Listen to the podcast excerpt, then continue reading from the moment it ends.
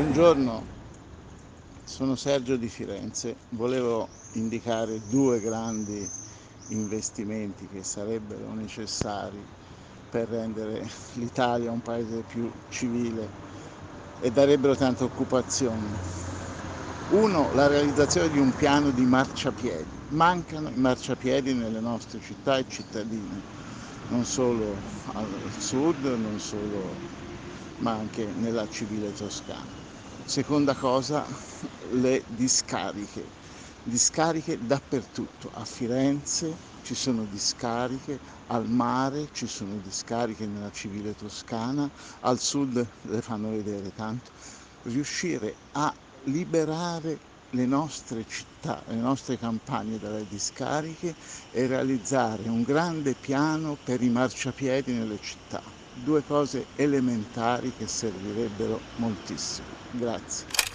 Buongiorno Claudio, eh, il vostro ospite ha appena detto studiamo e suggeriamo. Io insisto nella mia piccola idea eh, rispetto al Recovery Fund di favorire l'apprendistato, l'apprendistato per i giovani, l'apprendistato nei lavori artigianali, l'apprendistato nei lavori di informatica, l'apprendistato presso piccole o, o medie ditte con agevolazioni fiscali per chi eh, assume apprendisti di modo che ottengono una qualifica quasi insomma a costi molto ridotti per chi assume e lascia una competenza e trasmette. Ci sono lavori di artigianato o lavori anche di informatica e altri tipi di mestieri che sono economicamente attivi, economicamente interessanti, tutt'oggi. E secondo me non vanno persi, vanno anzi tramandati alle giovani generazioni. Ciao a tutti. Buongiorno, sono Massimo da Perugia. Io volevo sollevare una, una riflessione. Io ho 46 anni, sono un liutaio e sono ultra precario vista la situazione nel mondo dello spettacolo.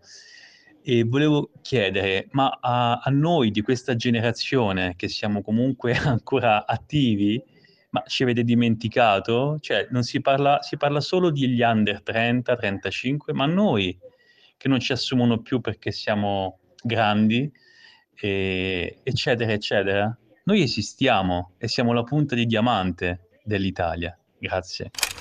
Eh, buongiorno. In linea di principio non si mette in discussione il dovere di soccorso in mare di naufraghi. Quello che non è ammesso è eh, l'usurpazione del diritto da parte della comandante della ONG che di sua spontanea volontà ha forzato l'ordine di un'autorità costituita dello Stato italiano. L'articolo 51 richiamato del codice penale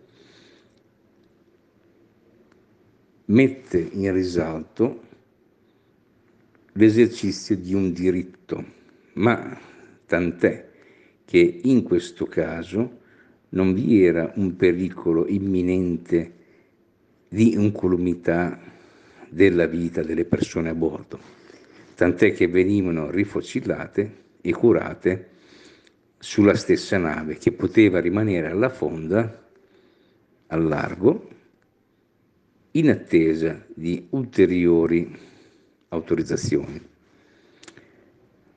Detto questo, anche il popolo italiano è rimasto in lockdown per mesi e nessuno ha forzato il lockdown stesso, contravvenendo ad una disposizione di legge e chi lo ha fatto lo ha fatto a proprie spese.